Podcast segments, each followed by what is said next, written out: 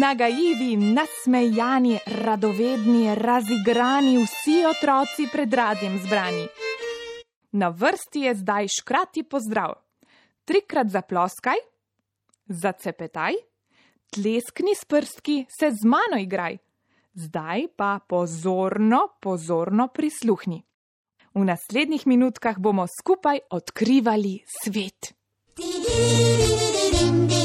Kratki mali smo, rdeča kapa, velik nos, pridne roke vsemu kos. Miš kratki mali smo, miš kratki mali smo. Je eden suh, drug debeluh, vsi pa manjši smo od muh. Miš kratki mali smo, miš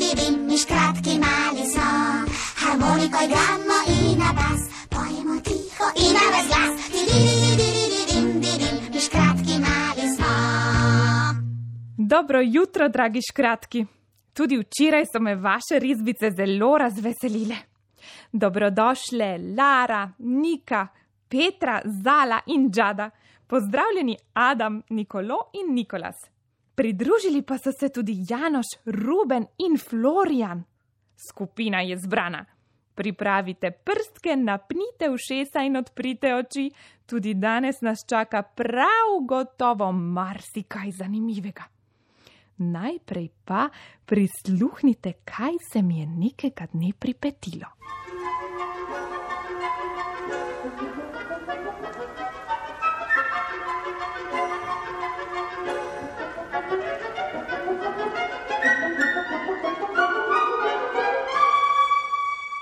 V škrati deželi je sonce že pomahalo v pozdrav.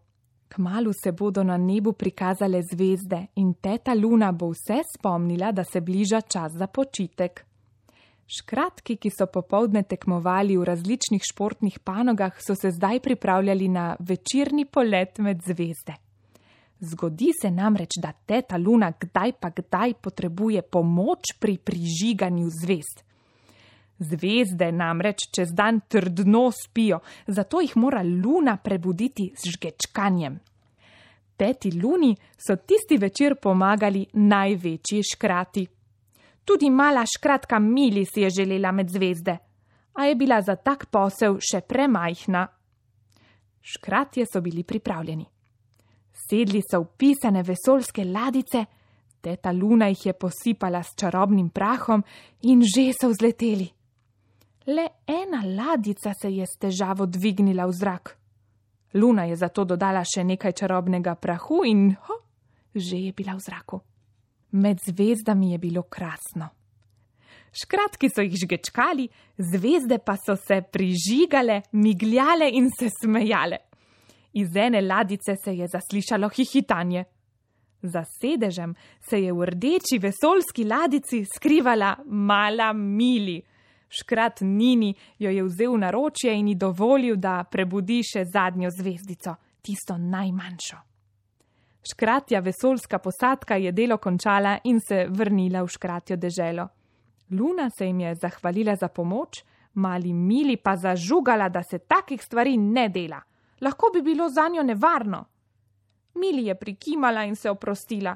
Obljubila je, da se bo med zvezde podala le takrat, ko bo lahko sama letela v mali, pisani škrati vesoljski ladici.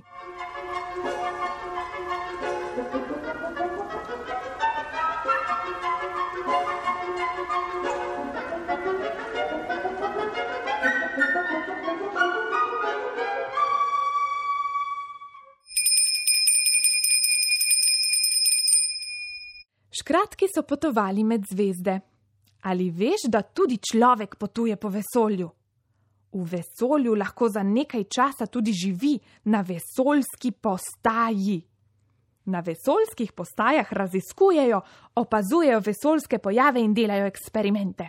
Da, tudi astronauti so zelo radovedni, kot škratje in otroci. Astronauti se za polete pripravljajo, se učijo, veliko telovadijo in krepijo mišice. Njihova telesa morajo biti pripravljena na težko delo v vesolju. Tudi večji škratki se za prižiganje zvest pripravljajo. Bi se tudi vi radi preizkusili v vajah, ki jih delajo škratki pred poletom v vesolje? Super, pripravite si varno okolje, v katerem boste lahko z mano opravili nekaj vaj. Se slišimo čez nekaj trenutkov.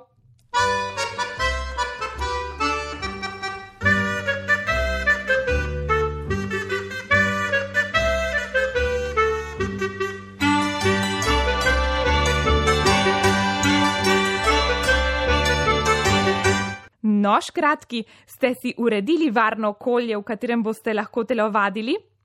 Morda je to kraljestvo bešalnikov, hodnik? No, pa začnimo.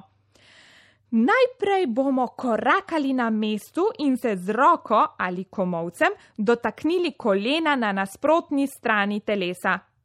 Gibe izvajamo počasi. Ena, dve, tri, gremo.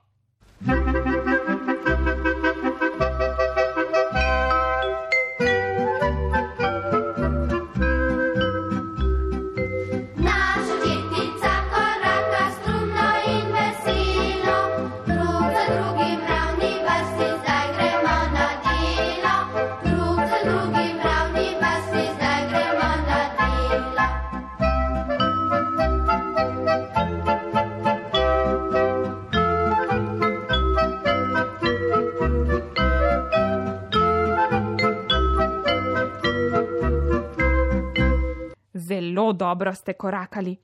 Pri naslednji vaji bomo posnemali slona. Naša roka bo rilec. Prisluhnite, kako to gre. Glavo naslonimo na ramo, roko iztegnemo in gledamo mimo dlani v daljavo. Z roko rišemo po zraku velike osmice. Če še ne veste, katera je številka 8, lahko rišete po zraku dva manjša kroga. Lahko se zraven tudi gibate s celim telesom, kolena rahlo skrčite in gremo.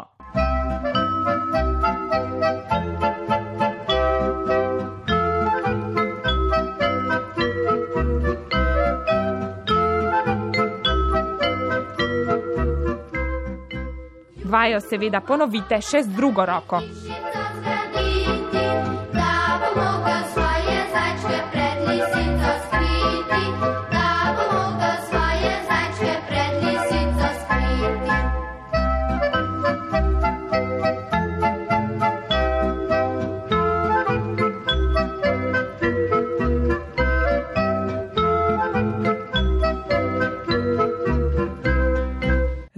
Je na vrsti še zadnja vaja. Eno roko dvignemo v zrak in jo raztezamo. Roko raztezamo v štiri smeri. Najprej jo potisnemo nazaj, potem naprej, na to k ušesu in proč od glave. Ob raztegu počasi izdihnemo in štejemo do osem. Ena, dve, tri, štiri, pet, šest, sedem in osem. Žiga, žaga, poje, žaga, ram, pam, pam, kladivo. Mi pa si najboljše volje delamo marljivo. Mi pa si najboljše volje delamo marljivo.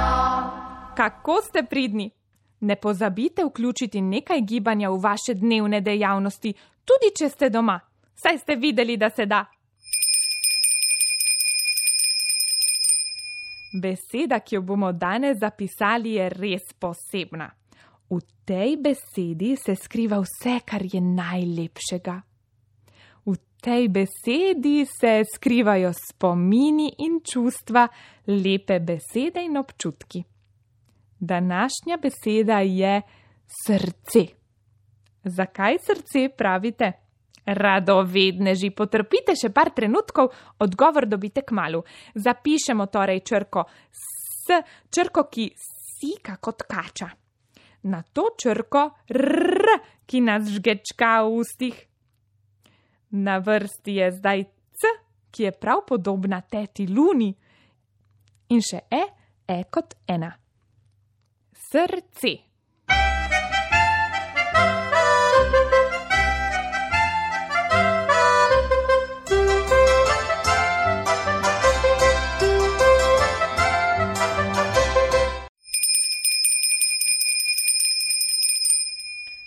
Sem omenil mišice. Rekel sem, da astronauti krepijo mišice. Ali veste, kaj so mišice? Moja najljubša mišica je srce. Da, tudi srce je mišica in to zelo pomembna. Že veste, da nam bo o mišicah nekaj povedal tudi naš nenadomestljivi škrat zdravko? Vedno si vzame nekaj časa za nas, radovedne škratke. Škrat zdravko, si na vezi?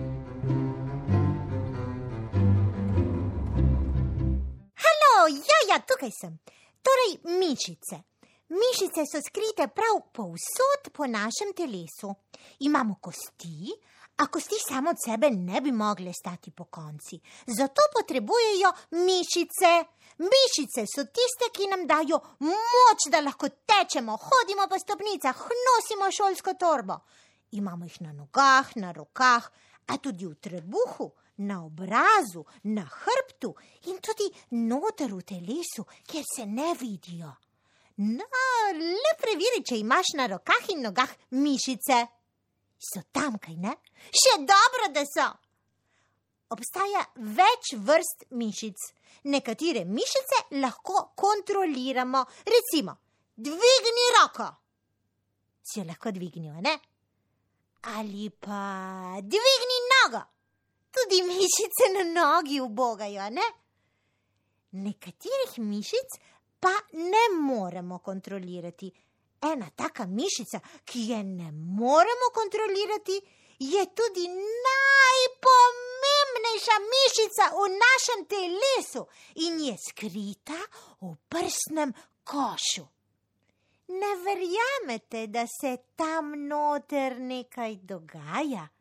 Poskusite dati roko prav na sredino prsnega koša. Ali kaj čutite? Nekaj, kar bije, ne? Poskusite pristaviti uho še na prsni koš bratca, sestrice, mamice ali očka. Slišite kaj?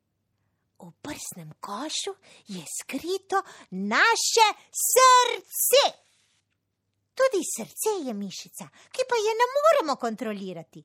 Srce bije kar samo. Odkar smo v maminem trebuščku, vse dokler smo živi. Srce ima nalogo, da po našem telesu potiska kri. Kri teče v žilah, ki so kot eni električni kabli, ki tečejo po celem telesu. Žile so med sabo povezane. Srce kri potiska v pljuča, pljuča pa že itak poznamo. Zrak gre v pljuča, kri pride mimo pljuč in tam dobi zrak, kisik, ki ga potem nese po celem telesu. In če tekamo in skakamo, naše telo potrebuje več kisika, zato nam tudi srček hitreje bije. No, lepo poskusite. Alo, hitro, petkrat teci po hodniku, gor in dol in na to spet prisluhni srčku. Pa pa! O, koliko zanimivih stvari je povedal zdravko tudi danes. No, zdaj pa je že čas, da se poslovimo in to do naslednjega tedna. Če me pogrešate, pojdite pogledat na Facebook stran Raj slovenski program. Tam najdete moje pobarvanke in še marsikaj zanimivega. V nedeljo na veliko noč pa vas čaka presenečenje, tako škratje presenečenje, tudi v primorskem dnevniku. V naslednjih dneh boste doma verjetno barvali pirhe, lahko mi tudi pošljete kako fotografijo vaših čudovitih pirhov. Lepo praznujte, mi pa se spet slišimo v torek. Zdaj pa trikrat zaploskaj, zacepetaj, tleskni s prsti, se z mano igraj, pa še zapojmo in zaploskajmo skupaj. Pa pa!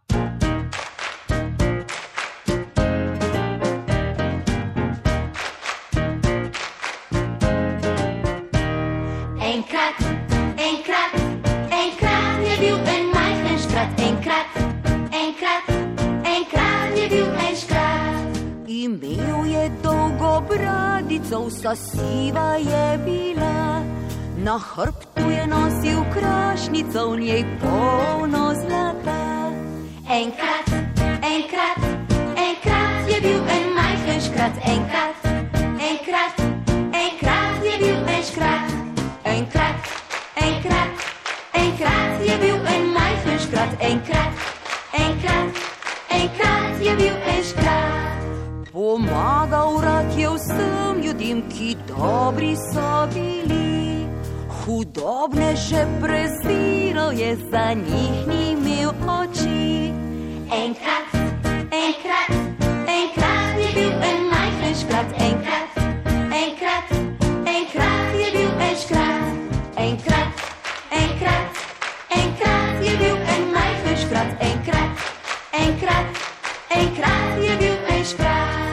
Ti praviš, da ga ni bilo, dokazov rešeni. V pravljici pa živel bo, zato zapojmo vsi. Enkrat, enkrat, enkrat je bil en majhen škrat, enkrat, enkrat, enkrat je bil en škrat, enkrat, enkrat, enkrat je bil